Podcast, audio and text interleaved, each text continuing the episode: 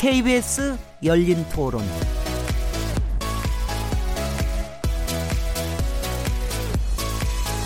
안녕하십니까.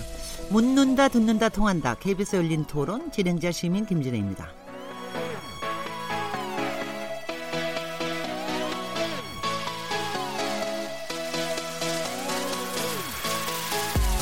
우리 경제의 각종 거시 지표들이 악화하고 있다는 소식이 계속 들려오고 있습니다. 이런 가운데 문재인 정부 2기 경제팀이 꾸려졌는데요.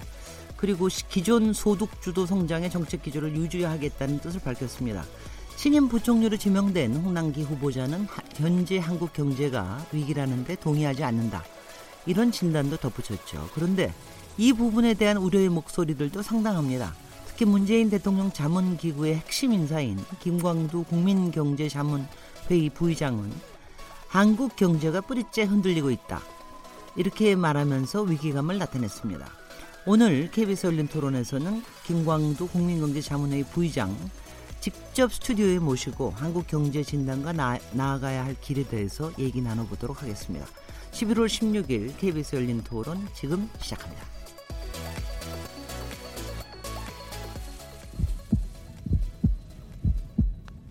살아 있습니다. 토론이 살아 있습니다. 살아있는 토론, KBS 열린 토론. 토론은 라디오가 진짜입니다. 진짜 토론, KBS 열린 토론. 네, KBS 열린 토론은 매주 금요일마다 화제 인물을 집중 탐구하는 시간을 갖고 있는데요. 화제 인물을 모실 수 있는 상황에서는 인물 있는 인물 토론에 직접 초대해서 얘기를 나누고 초대가 불가능할 때는 인물 없는 인물 토론을 통해서 다양한 시선으로 화제 인물을 분석해 보고 있는데요. 오늘은 인물 있는 인물 토론 시간입니다. 아, 오늘 방송 방송 이후에 유튜브에서 KBS 열린 토론 검색하시면 영상으로도 보실 수 있습니다. 그럼 오늘 함께 하실 패널 분들 소개해 드리겠습니다. 두 분 모두 경제 전문 기자이신데요. 고란 중앙일보 기자님 나오셨습니다. 네, 안녕하세요. 박병률 경향신문 기자님 자리하셨습니다. 네, 안녕하세요. 그리고 오늘 인물 인물 인물 있는 인물 토론의 게스트 대통령 직속 국민경제자문회의 김광도 부의장님 모셨습니다. 안녕하세요. 네, 안녕하세요. 네. 아, 패널 분들 너무 잘 아시는 것 같더라고요. 어, 패널 분들한테 오늘 혼날 것 같습니다. 글쎄요. 자세한 이야기 나누기에 앞서서 김광도 부의장님 간단한 이력을 소개해드리죠. 어, 우선 문재인 정부의 경제 정책인 제이노믹스의 틀을 설계한 핵심 인물로 알려져 있습니다. 2007년 한나라당 경, 당, 당내 경선 시절에는 박근혜 한나라당 당시 전 대표를 만나서 어, 이른바 줄푸세, 세금 줄이고 규제 풀고 법 질서 세우기라는 줄푸세 경제 공약을 만들기도 했었고요. 2010년부터 2017년까지는 국가미래연구원 원장을 역임하셨습니다. 아, 서강대학교 경제학부 석좌 교수 등의 이력을 갖고 계시고요. 학교에 몸담고 있으시면서도 현실 정치와 경제 여러 조언을 하신 실천형 전문가라고 불리시기도 합니다. 혹시 이거 뭐 빠진 게 있습니까? 네, 석자 교수는 이력이 아니고 현재입니다. 아, 네, 네. 그렇군요. 저기 언제 그러면은 학교 은퇴는 언제부터 하셨습니까? 어, 교수로서의 은퇴는 어 65세 정년이니까요. 네네. 어, 한 7년 됐죠. 어, 너무 좋아 보이시는데요. 어, 동안이십니다. 어, 어떻습니까? 네. 경제 지금 이제 특히 노벨 경제학상 타고 이러는 사람들 보면 나이 드신 분들 상당히 있는데 네. 경제학 쪽에는 연배가 드시고 하면은 훨씬 더 지혜가 높아집니까? 아니면 현실 어, 현실을 좀... 보는 눈은 좀 더 정확해지지만 네. 분석 능력은 좀 떨어집니다. 네. 그러면 그, 근데 그 보는 눈은 하고 현실 분석하고는 어떤 차이가 있습니까? 분석은 이제 툴이니까요. 네. 뭐 통계를 가지고 여러 가지 이렇게 방법론을 동원해서 네. 이리저리 살펴보는 거고요. 네. 눈이라는 거는 이제 가치관도 들어가는 거고 음. 경험도 들어가는 거고 네. 또 통계만 가지고 알 수 없는 음. insight가 음. 그 속에 그동안의 경험을 통해서 형성되는 거죠. 근데 어떻습니까? 제가 미리 이런 얘기해도 좋을지 모르겠는데 음. 경제학자의 경우에는 그 현실에 대한 눈이 아무래도 어느 사람이나 자신의 가지고 있는 가치관이나 뭐 어떤 어떤 경우는 이념이나 이런 것들이 작동하게 마련인데 경제학자의 경우는 어떻습니까? 마찬가지죠. 마찬가지. 네, 네. 네. 그 가치관이 조금씩 다 다르기 때문에 네. 생각이 다를 수 있죠. 네. 그 제가 지금 이렇게 말씀드리는 이유를 뭐 청취자분들은 다 아실 겁니다. 음. 그러니까 박근혜 정부의 뭐 줄푸세 공약이라든가 이런 거를 하시는 굉장히 중요한 역할을 하셨는데 그다음에 문재인 정부에서도 제이노믹스 설계를 하셨단 말이죠. 이런 부분들에 대해서 뭐뭐 뭐 일각에서는 저 조금 이제 뭐 방향이 다른 게 아니냐 이런 얘기를 하실 수도 있을 테고 음. 그런가 하면 경제학자로서의 소신도 있으실 텐데요. 뭐 처음 첫 질문으로 어, 기본적으로 저는 보수 시장 경제주의자고요. 네. 그런 관점에서 항상 얘기하고 주장을 합니다. 네. 문재인 대통령께서 그 입장을 사겠다. 그 입장을 내가 아, 조화롭게 반영하겠다. 음. 그러니 도와달라. 음. 그래서 돕게 된 겁니다. 네. 근데 저 죄송합니다. 경제 두분 기자님. 아, 네. 제가 저, 저 처음에 좀 묻고 싶은 얘기가 좀 있어서 네. 이런 얘기 재밌잖아요. 네. 열심히 듣고 있습니다. 근데 어떠세요? 일단 문재인 대통령을 평가를 하자 그러면은 이른바 보수 진보 쪽의 가치에 있어서나 아니면 시장과 또 뭐 우리 이제 공정 경제에 대한 부분에 음. 있어서나 그런 부분의 밸런스에 대해서 어떻게 판단하고 계십니까? 우리 사회가 보수니 진보니 하고 이렇게 구분하는데 네. 엄격하게 보수가 뭐고 진보가 뭡니까? 물어보면 참 애매합니다. 음. 그래서 그렇게 얘기를 하기에는 어, 좀 복잡하고요. 문 대통령은 일단 어려운 사람들 에 대한 애정이 많다. 네. 아, 일단 그렇게 생각합니다. 네. 저 본인의 이 스탠스 자체는 상당히 실용적인 실용주의적인 편 아니십니까? 문재인 대통령이 어떻게 판단하고 어, 실용주의적이시죠. 네. 어, 실용적이신데 이제 어려운 사람들을 어, 좀 더잘 어, 살게 하도록 해야 되겠다 음. 하는 데 있어서 그 방법론은 음. 그거는 전문가 역할 아니겠습니까? 음. 그래서 전문가들한테 그거는 맡기는 거죠. 네. 네. 이 정도로 이제 첫 화두를 열어보도록 하고요. 제가 다른 인터뷰 자리라면 훨씬 더 깊게 좀 여쭤보고 싶지만. 더 하시죠. 아니, 뭐 좀 이제 아픈 질문도 하고 막 이러면서 하고 싶지만 오늘 이 정도까지만 하고요. 일단은 이제 문재인 정부의 핵심 경제축, 제이노믹스 설계자라고 이제 알려져 있으신데요. 지금 현재 문재인 정부의 경제 전반에 대한 평가를 좀 네. 먼저 하고 좀 시작하시죠. 지금 1년 반 됐습니다. 네, 평가라는 거는 이제 기준이 있어야 되지 않겠어요. 네. 무엇을 기준으로 평가하느냐. 그런데 문 대통령께서 내세운 것이 일자리였습니다. 그래서 지금도 집무실에 일자리 판이 있잖아요. 네 그리고 문 대통령께서 내세운 경제 비전이 사람 중심 경제였거든요. 네. 그래서 일자리가 중요한데 그 일자리를 성적의 기준으로 따지면 성적이 별로 어, 좋지가 않죠. 네. 왜냐하면 금년 10월 현재 실업자 수가 약 97만 3천 명입니다. 이것은 18년 전 99년 10월 이후에 최대치입니다. 그러니까 IMF 위기 있고 난 다음. 네, 네. 그렇기 때문에 성적표는 좋은 건 아니다. 네. 네. 그거죠. 일자리 하나만 가지고서만 딱딱 얘기를 하시는 다른 거는 네. 복잡하죠. 네. 뭘 갖고 얘기를 해야 되느냐. 네. 종합적으로 나오는 건 일자리입니다. 네. 아. 예. 그럼 네, 네 이, 질문하시죠 우리 경제 기자님. 어쨌든 간에 이 제이노믹스라는 말이 붙을 정도로 문재인 정부의 경제 정책 방향을 틀을 잡아줬는데 지금 말씀하신 거는 뭐 그닥 그렇게 좋지 않다라는 평가를 해주셨는데요. 그럼 애초에 이 틀 자체, 설계 자체가 잘못된 건지 아니면 내가 설계는 제대로 해줬는데 실천을 잘 못하더라 이런 건지 어떤 쪽 입장이신가요? 그게 이제 그 설계가 자꾸 수정이 됐죠. 아. 그러니까 제가 어, 한 설계는 네네. 문 대통령께서 후보 시절에 네. 예, 이것이 나의 경제 비전이다 하고 후보로서 말씀하실 때가 제가 설계한 겁니다. 아. 당선된 이후에 여러 의견을 거쳐가면서 그 설계 내용이 바뀌었어요. 아. 그래서 제가 처음에 설계할 때는 소득주도 성장이란 말은 없었습니다. 어. 어, 나중에 이제 네. 당선된 네. 이후에 이제 여러분들이 지혜를 모으는 과정에서 네. 소득주도 성장이 들어갔죠. 어, 네. 근데 일반 국민들 뭐 저를 포함해서 제이노믹스 하면 제일 먼저 떠오르는 게 사실 소득주도 성장이거든요. 네, 네. 하지만 당초 그 우리 부의장님께서 설계하실 때는 그건 없었다. 없었죠. 제가 설계할 때는 음. 이 어려우신 분들을 도와주는 방법으로 네. 사람들의 능력을 올려주자. 능력을 올려주자. 그래서 그러기 위해서는 사람에 대해서 투자를 많이 해야 된다. 음. 그래서 교육이라든가 직무 훈련이라든가 아, 또는 이제 그 여성들 입장을 생각해서 보육에 대해서 음. 투자한다든가 음. 그쪽에다가 중점을 두고 얘기를 했었습니다. 음, 그럼 지금 약간 경제 성적표가 좋지 않은 건 잦은 설계 변경에 따른 오류다라고 표현할 수도 있는 그거는 건가요? 이제 제가 얘기할 성격은 아니고요. 설계 자체는 나중에 수정이 됐다. 그거는 뭐 말씀드릴 아. 수 있습니다.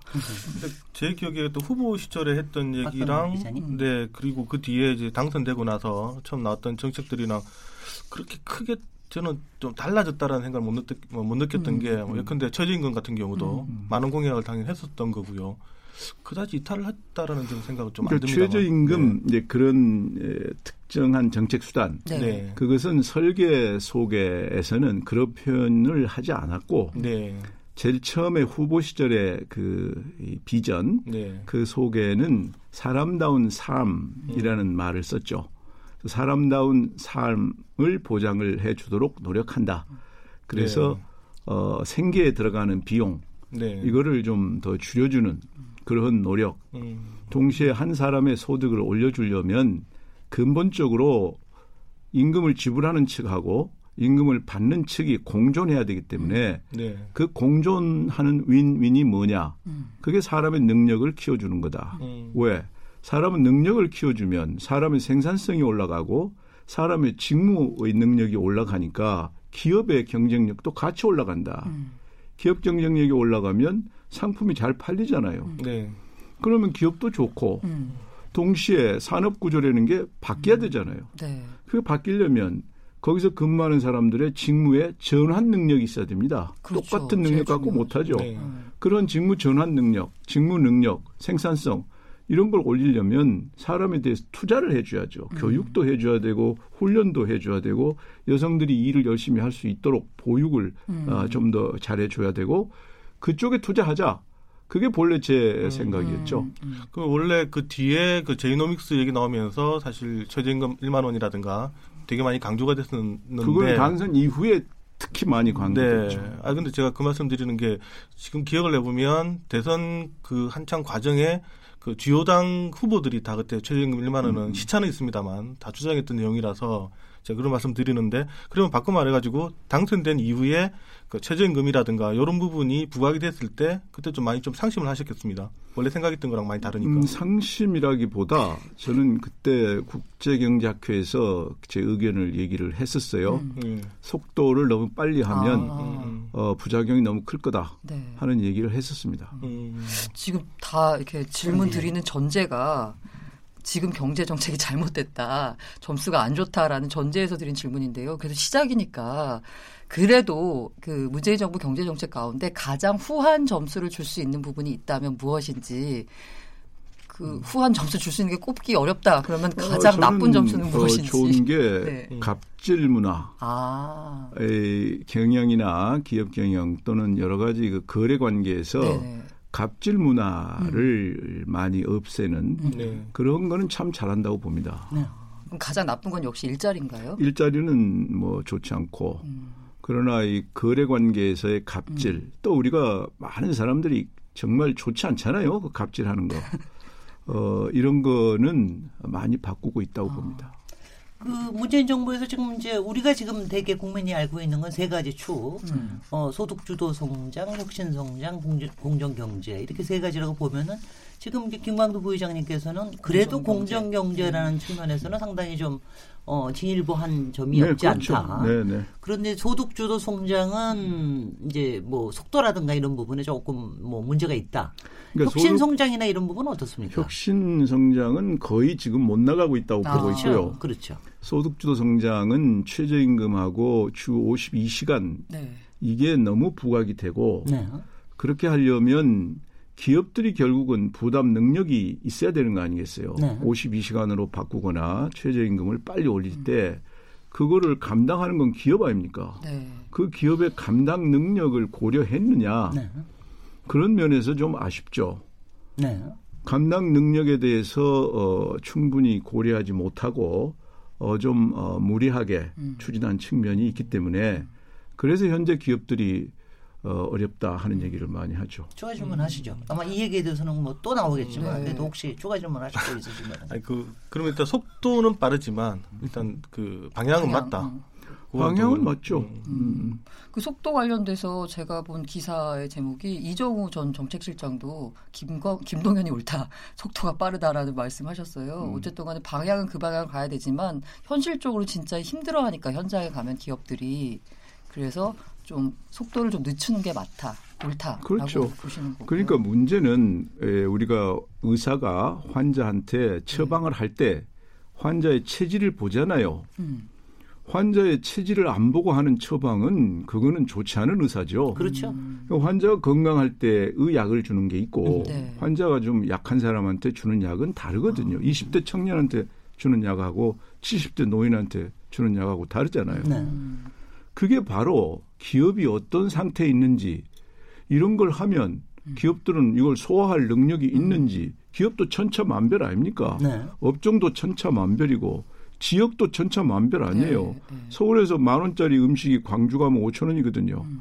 이렇게 차이 나는데 그런 것들이 너무 가볍게 네. 획일적으로 음. 어, 생각해서 정책을 추진했기 때문에 음. 어, 무리가 생긴 거죠. 음. 근데 그런 부분에 네. 있어서 이제 일각에서는 최저 임금의 기본 정신이 뭐냐. 거기다가 차등 임금을 적용하겠다? 그건 최저 임금의 기본 정신에 어긋난다라고 비판하는. 그렇지가 않죠. 최저 임금의 기본 정신은 네. 사람한테 사람답게 살 수 있겠다 하는 건데 그렇다면 비용하고 같이 생각해야죠. 음. 강원도의 어느 조그만 도시의 생활비하고 음. 서울의 생활비하고 같습니까? 음. 그런데 어떻게 서울의 최저임금하고 강원도 시골의 최저임금하고 같아야 됩니까? 음. 마찬가지 맥락에서 근로시간 탄력 탄력 음. 근로제 이 그렇죠. 부분에 대해서도 음. 좀 적극적으로 더 나가야 된다고 보시는군요. 마찬가지죠. 이제 네. 최저임금 그 아 이제 52시간 문제는 네. 이미 이미 지난번에 그 자문회의에서 주관하는 경제정책 회의에서 음. 이거는 앞으로 탄력적으로 해야 된다 하고 음. 합의를 봤습니다. 네네. 그리고 그 경제정책 회의의 구성원은 음. 청와대 비서실장, 정책실장, 부총리 음. 그리고 산자부 장관, 노동부 장관 음, 음. 이번에 저 부총리로 내정된 국무조정실장 네. 이렇게 다 모여서 그거는 그 방향으로 가기로 합의를 했고 예, 예. 그 이후에 이제 여당에서 음. 어그 야당들하고 협의를 했잖아요. 네, 네. 거기에서 이제 그건 합의한 사항이니까 네, 예. 그거는 이제 탄력적으로 가는 걸로 음. 그렇게 알고 있고요. 네. 단지 이제 최저임금 이 문제는 다른 나라의 경우에는 차등화를 합니다. 네. 일본의 경우는 지방자치단체 보고 니들이 알아서 그러는 겁니다. 네. 그러는 어, 차등화라는 거는 일반적인 현상이거든요. 음. 근데 우리는 이제 획일적으로 한 거기 때문에 그걸 왜 하느냐 하는 걸 따져봐야 돼요. 그거는 결국 사람을 사람답게 살수 있게 해주겠다는 건데 네네. 그럼 비용하고 같이 가야죠. 음. 전세값 만 원, 백만 원 동네하고 전세값 천만 원 동네하고 음. 어떻게 생활비가 같나요? 음.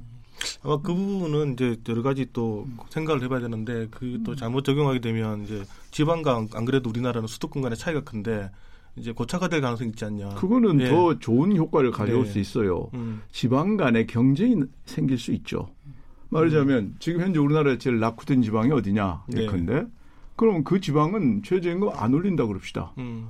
그러면 그쪽에 있는 사람들이 최저임금이 많이 저 주는 대로 네. 갈수 있다 그렇게 생각하겠죠. 음. 그런데 반대로. 내수가 아주 침체된 상황에서 는 오히려 기업들이 우리가 그걸로 가겠다 아. 하는 현상이 생길 수가 있어요. 네. 사실 이런 개념이면 사실 공무원들 봉급도 다 달라야 되거든요. 음. 그러니까 그, 런데 네. 그거는 이제 동일 노동 동일 네. 임금을 얘기할 때의 네, 네, 네, 문제입니다. 네, 예. 공무원이 하는 일의 음. 성격 음. 이거는 대체적으로 어느 정도는 유사해요. 네. 그거는 법에 에, 바탕을 두고 음. 법규를 해석하고 음, 음, 음. 그것에 의해서 정하는 거니까 그러나 시장의 이 업종은 천태만상입니다. 음. 식점도 얼마 달라요. 양식 있고 한식 있고 중국식 있고 뭐 터키식, 태국식 거기다가 똑같은 터키식도 급이 다르잖아요. 우리 김 의원님께서는 고급으로 가실 거고 우리 같은 사람은 저급으로 갈 거고. 잘못 보셨습니다. 그렇기 때문에 네. 시장의 다양성은 인정하고 들어가야 된다. 저는 그렇게 생각합니다. 네, 뭐, 네, 뭐이 논쟁은 아니니까요. 네. 근데 뭐 여기 좀 조금만 더 얘기를 해보면은요. 얘기 나온 김에 음. 저기 이런 점에서 보면은 아니, 그러니까 최저임금에 대한 속도 조절은 이제 이미 다 정치권에서도 또 정치권에서 다 일종은 합의는 합의는 한 것 같아요. 아직 충분히 합의는 안 아, 됐죠. 충분히 합의는 네, 뭐 네. 그래도 이제 큰 방향으로 그렇게 얘기가 되고 있는 것 같고요. 근데 이제 어 52시간 탄력 근무제 이 음. 부분은 사실 초기부터 업, 음. 업종에 대해서 또 시기에 시기에 대해서 굉장히 얘기가 많다가 이제는 좀 필요한 게 아니냐 해가지고 가는데 음. 이런 부분에 최근에 민주노총이나 이런 부분은 상당히 이제 좀 강력 반발하는 이런 모습을 좀 보이고 있습니다. 이런 부분에 대한 어, 생각은 어떻게 하고 계십니까? 그러니까 그거는 이제 윈윈의 음. 각도에서 네. 생각을 해야죠. 어, 민주노총은 그 나름대로 입장이 있겠죠. 네. 그런데 우리 사회 전체적으로 고용을 누가 하느냐? 음. 기업이 합니다. 네. 그럼 기업의 입장도 생각해 줘야 되는 거 아닙니까? 음. 그러니까 기업의 입장도 생각해 주고 또 거기에서 일하는 노동자 입장도 생각해 주고 해서 둘이 다 좋은 방향으로 이게 음. 나가야 되는데 네. 52시간은 탄력제로 가야 된다. 하고 지금 이제 많은 의견이 수렴이 된 것은 기업들이 일단 일자 일거리를 확보해야 그래야 음. 일자리가 유지가 되는 거 아닙니까? 네. 일거리를 확보 못하면 일자리가 어떻게 유지가 됩니까? 음. 그런데 주문이 가령 해외에서 들어온다. 음. 두 달에 집중적으로 이거를 생산해야 되고 그다음 두 달은 별로 일이 없다. 그 문제 어떻게 해결합니까? 그건 탄력적으로 해야 네. 어, 두 달간 주문이 완전히 많이 들어올 때는 뭐 좀 더 일 많이 하고 별로 주문 없을 땐 좀 일 덜 하고 그렇게 하는 거거든요. 음. 그게 대체적으로 거의 모든 나라가 다 그렇게 하고 있습니다. 네. 뭐 이제 어떤 있으십니까 고란 기자님? 아니 그, 그 부분에 대해서도 뭐 이것만 가지고 너무 오래 갈 아니 아니 뭐 시간 충분히 있으시니까 아니 이게 이제 그 상식선에서 이, 해를 하면 음. 그 맞죠 기업 주문이 몰릴 때 당연히 일 많이 하고 없을 때는 조금 좀 덜 일하고 하는데 항상 지금까지 우리 그 노동의 역사를 보면 항상 이렇게 자본가가 극단의 조건에서 항상 노동을 시켰거든요. 그러니까 민노총에서 생각하는 방향은 52시간 탄력 근로제를 6개월로 이렇게 늘린다 기간을 음. 그러면 하면 아마 이 자본가들은 극단의 근무 근로 조건을 만들 것이다라는 거고 자본가들은 야 우리가 뭐 일부러 극단을 만들겠냐 그냥 업황에 따라서 그 기업 사정에 따라서 그냥 상식적인 수준에서 하겠지라고 하는 거고 이렇게 저 제가 싸우는 근본 원인에는 양측 간의 불신의 늪이 굉장히 깊지 않나라는 생각이 들거든요. 있죠. 네. 어, 불신 때문에 이제 모든 것이 모든 문제가 발생하는 건데 그게 이제 노동시장의 주권, 음. 어, 노동시장에 있어서의 그 노동시간, 음. 이걸 누가 정하냐 하는 데 대한 상호 불신이 네. 있는 겁니다. 네. 그런데 요즘 봅시다. 요즘 이 기업하는 사람들이요, 음. 종업원들이 갑질 신고를 하도 하는 통에 아주 어려운 경험을 많이 겪습니다. 또 어떤 경우는 자기가 어, 어, 뭘 뭔가를 잘못해서 네. 그래서 이제 불이익을 당했는데 그걸 갑질이라고 신고를 합니다. 근데 현재 우리의 흐름은 음. 일단 갑질했다고 신고하면 아주 괴로운 경험을 할 수밖에 없어요. 음. 그러니까 과거에 영등포에서 공장 돌릴 때는 그때는 일자리가 너무 없어서 음. 그래서 사용자가 지 맘대로 착취했죠. 그런데 지금은 벌써 달라졌어요.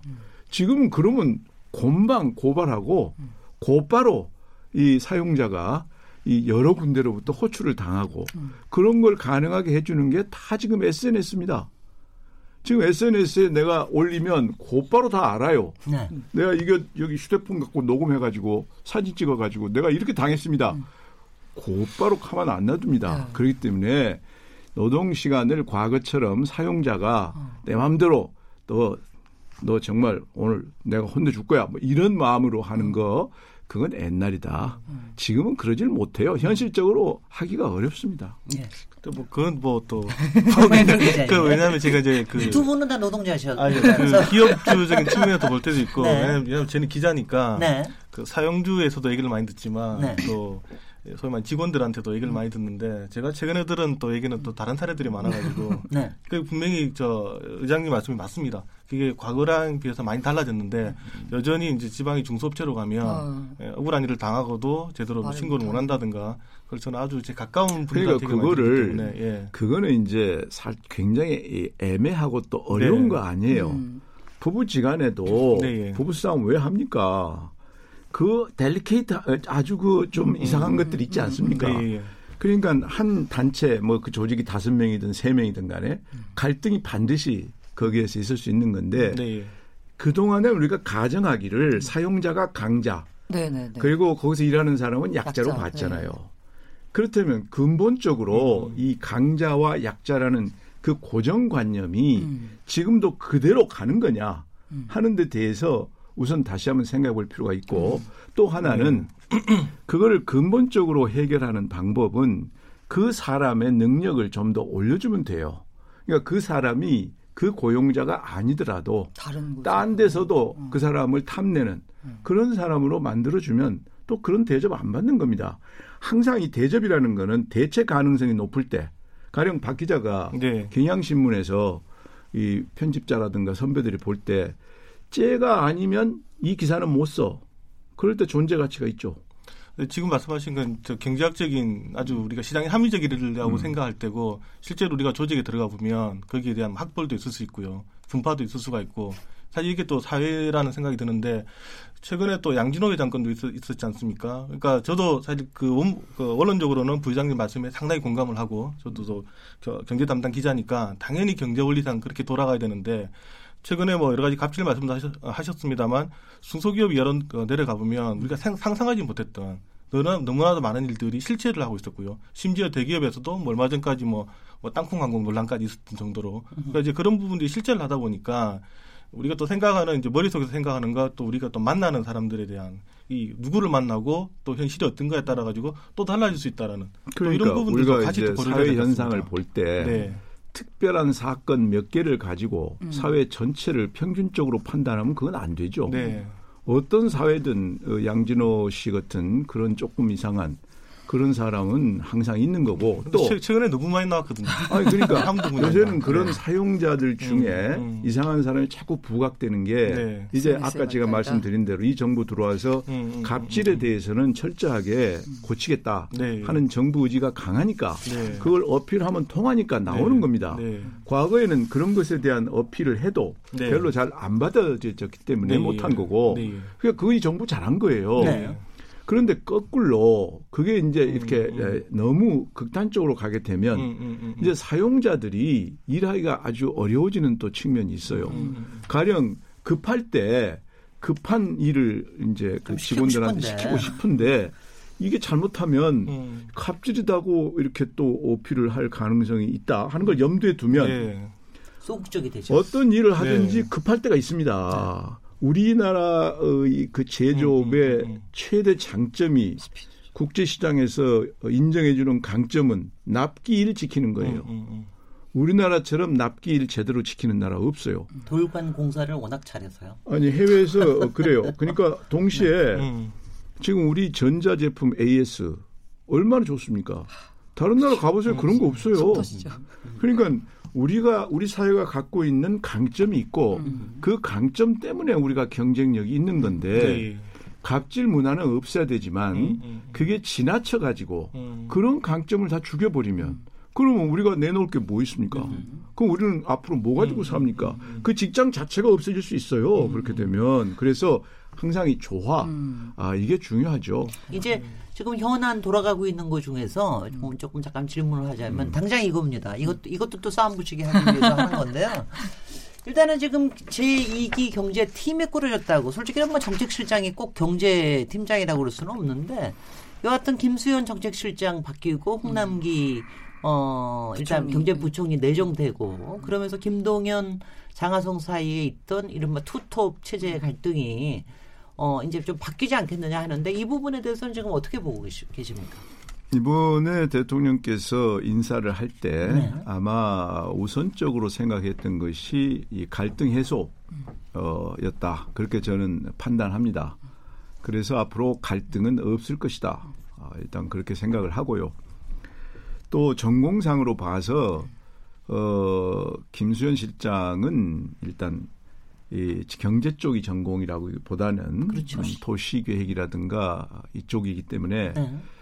이 홍남기 부총리한테 경제 문제에 대해서는 다 맡기는 걸로 어 그렇게 스탠스를 잡지 않을까. 어, 그래서 갈등은 뭐 없을 것으로 음. 그렇게 생각합니다. 네. 그 관련해서 호랑 기자님. 그래서 사실 홍남기 김수현 라인으로 고쳐졌을 때 보수 야당에서는 야뭐 똑같은 거 아니냐 장하성이나 김수현이나 뭐 김동연이나 홍남기나 결국은 정책 방향 전환이 없다 역시 불통하는 이번 정부의 모습 보여줬다라고 비판했지만 오히려 지지 세력이라고 볼 수 있는 이 약간 진보 세력 쪽에서는 음. 야 드디어 이 청와대가 관료 라인, 뭐 정확히 지적하자면 변양균 라인에서 장악됐다. 청와대가 실시하려는 경제 개혁 정책은 쇄신은 물 건너가고 결국은 또 관료들이 잡고 가는 이런 세상이 왔구나라고 비판했거든요. 그 어떻게 평가를 하시나요? 그거는 이제 어, 그러니까 저는 항상 그렇게 생각. 어떤 현상을 볼때 음. 자기가 보고 싶은 것만 보면 보고 싶은 것만 보고 어, 하고 싶은 말을 하는 거고 조금 더 높이 올라가서 균형 있게 보면 이런 면도 있고 저런 면도 있다. 네. 단 어디다가 우선순위를 네. 뒀느냐 이렇게 얘기할 수 있다고 봅니다. 네. 네. 그러니까 항상 비판하려고 마음 먹으면 음. 비판의 포인트를 잡고 네. 뭐 얘기를 하는 거고 네. 조금 더 칭찬하려면 칭찬의 포인트를 잡고 하는 건데 음. 저는 조금 더 균형 있게 생각하면 네. 일단 갈등이 문제가 됐으니까 갈등을 해소하겠다 네. 하는 데다가 중점을 뒀다고 보고 음, 음. 그렇다 그래서 관료 체제 즉 홍남기 부총리 음. 음. 이쪽이 하는 거를 청와대가 그냥 마음대로 해라고 할 거냐? 음. 저는 그렇지는 않다고 봐요. 왜냐하면 청와대의 참모가 하는 거는 음. 대통령의 국정 철학과 네. 국정 기조 이 기본 라인이 있는 거거든요. 네네. 그 라인은 지키면서 만약에 행정부가 그 라인에서 벗어난다. 또는 그런 철학에서 전혀 다른 음. 내용의 정책이 나온다. 그거는 컨트롤 할 겁니다. 음흠. 그런 관계로 어, 서로 갈 것이다. 네, 박광 기자님. 네. 그러면 이제 그 전체적으로 그럼 정책 앞으로 방향은 어떻게 음, 보시나요? 그러니까 지금까지의 방향에서 조금 더 예를 들면 뭐 그, 그 기존 방향을 그대로 밀고 나갈 것인지 음. 아니면 상당 부분 수정을 할 수 있다고 보시는지 저는 수정할 수 있다고 봅니다. 아. 어, 그러니까 기본 어, 라인 대통령이 갖고 있는 기본 국정 기조 음. 네. 그건 유지하겠죠. 음. 그렇지만 지금까지 부작용이 많은 걸 경험을 했기 때문에 그 부작용을 고치는 쪽으로 음. 어, 보완 수정할 거다. 음. 어, 그렇게 생각합니다. 음. 그러니까 근본적으로 국정 기조는 특히 경제 부문에서 국정 기조는 계속 유지된다. 다만 현장의 사정에 따라서 유연하고 좀 탄력적으로 음. 여러 가지 어, 세부적인 경제 정책을 조금 조율하고 하는 이런 부분들은 좀 분명히 있겠다 음. 네, 이렇게 네. 판단하고 계신데요. 네. 제가 이 지점에서 한번 여쭤보겠습니다. 음. 그 국가 경 아, 국민 경제 자문회의 음. 이 회의가 제가 알기에는 김대중 정부 때부터 네, 네. 만들어진 걸로 알고 있어요. 네. 그때 그때 이제 저 IMF 위기, 위기 있고 난 다음에 상당히 심각해서 이제 만들어진 걸로 알고 있는데 지금 청와대 이외에도 솔직히 솔직히 뭐 일자리 위원회도 있고 많죠. 굉장히 많아서 솔직히 이 의사 결정의 구조가 어떻게 되는지 지금 이 지금 자문회의는 자문회의지만 의장은 대통령이 대통령이 돼, 돼 음, 있으시죠. 음. 그래서 어떻게 이게 어떻게 의사 결정이 됩니까? 어, 우선 이제 각종 다양한 자문회의는 전문가나 또는 민간의 의견 이거를 잘 수렴해서 네. 그거를 정책에 반영하도록 어, 노력하는 그런 기구들이고요. 국민경제자문회의는 헌법기관이기 음. 때문에 네. 이제 있다가 없어지고 하는 기관이 아니고 이거는 계속해서 지속돼 가는 건데 대통령께서 의장이고 어, 부의장은 대통령한테만 보고를 하는 음. 예, 그런 체제고 음흠. 그 구성원들은 민간 전문가가 음. 대부분입니다. 네. 그래서 아까 얘기하신 뭐 정책실장이라든가 장관들 이런 부분은 그런 당연직으로 들어와 그분들은 당연직이고요. 그래서 민간의 의견을 음. 최대한으로 수렴해서 그거를 이제 정부 정책에 반영하도록 노력하는데 네. 그게 중간 채널이 필요 없고 음. 대통령께 직접 어, 보고를 드리는 어, 그런 어, 자문기구죠. 그럼 얼마나 자주 보고를 드리십니까? 어, 개인적으로는 뭐 가끔 드리고요. 네. 전체적으로 모이는 거는 자주 못 하고 있습니다. 네. 그래서 제가 본 기사 중에 자문회의가 올을 들어서 전체 회의는 한 번도 안 열렸다. 맞습니다. 이게 과연 의미가 있나? 음, 음, 음. 결국은 그냥 뭔가 방패막이를 세워둔 거 아니냐라는 말까지 나오더라고요. 그건 저도 참 부끄럽게 생각하고요. 네. 어, 이 대통령께서 참석해야 되기 때문에 이제 아, 이거를 전체 회의는 전체 회의는 아. 전체 회의라는 것 자체가 대통령께서 아. 참석해야 됩니다. 그런데 금년 상반기는 남북 문제에 거의 뭐 음. 시간을 다 뺏기셨고 하반기 들어와서는 해외 순방이 참 많, 많아요. 음. 그러니까 중간 중간에 이게 시간을 네. 내야 되는데 그걸 지금 못 내셨죠. 아. 그래서 12월에는 꼭 하기로 그 아. 1년에 뭐 한 번이니까 좀 부끄럽습니다만 아무튼 12월에는 하기로 했고요. 아까 그 저 팀이 바뀌었는데 그한 가지 추가할 게 음. 이게 있, 는 것이 한 가지 주목해 주셨으면 하는 것이 산업 경쟁력 강화 음. 아, 이쪽에 에, 아마 상당히 노력할 겁니다. 네. 이세 팀이 네. 그게 지난번에 아까 말씀드린 그 경제 정책 회의 음. 거기에서 12월에 산업 경쟁력 강화에 대해서 음. 어, 대통령을 모시고 음. 본격적으로 얘기해 보자. 음. 그래서 그걸 기재부도 지금 준비하고 있고 음. 어, 산업 통상자원부인가요? 음. 거기서도 준비하고 있고 국민경제자문회에서도 준비하고 있습니다. 네. 그래서 산업 경쟁력 강화가 앞으로 중요한 정책의 포인트가 될 걸로 어, 음. 생각합니다. 그 저도 대통령 자문위원회 위원장을 해본 사람으로서 아. 얘기를 드리면 보통 통상적으로 이렇게 얘기하면 자주 만나는 줄 아는데 네네네. 그렇지 않습니다. 기사 쓰실 때도 자주 안 만나 그렇게 얘기하지 마시고요. 네네. 1년에 한 번 만나기도 쉽지 않습니다. 어떤 어떤 위원회는 보고회를 1년에 한 번 하기도 어려운. 근데 음. 이제 아무래도 대통령 관심 사안에 따라서 네네. 굉장히 좀 이제 그 횟수가 좀 달라지는 경우가 있고요.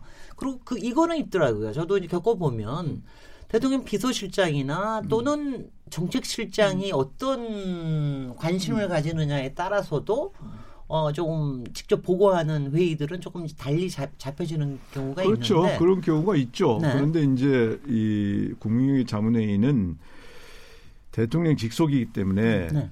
여기서 이거는 꼭 말씀드려야 되겠다. 그러면 따로 일정을 그렇습니다. 잡아서 말씀을 네네. 드릴 수가 있습니다. 네. 어. 네. 그래서 가끔은 이제 개인적으로 뵙고 네. 그런 말씀을 드릴 때는 있죠. 식사도 자주 하십니까? 요새 식사, 식사 안 하신다고 다 너무 식사는 뭐 별로 안 주던데요. 아니 그렇게 자주 만나 뵀는데 최근 들어서 페이스북에도 쓰신 글도 그렇고 되게 신랄한 비판을 하셔가지고 얼굴 보면 네. 좀 약간 서로 불편하지 않을까라는 생각이 그거는 이제 저는 지금 이대로 가면 네. 우리 경제가 너무 어려워진다. 네. 아, 이렇게 보고 있고 네.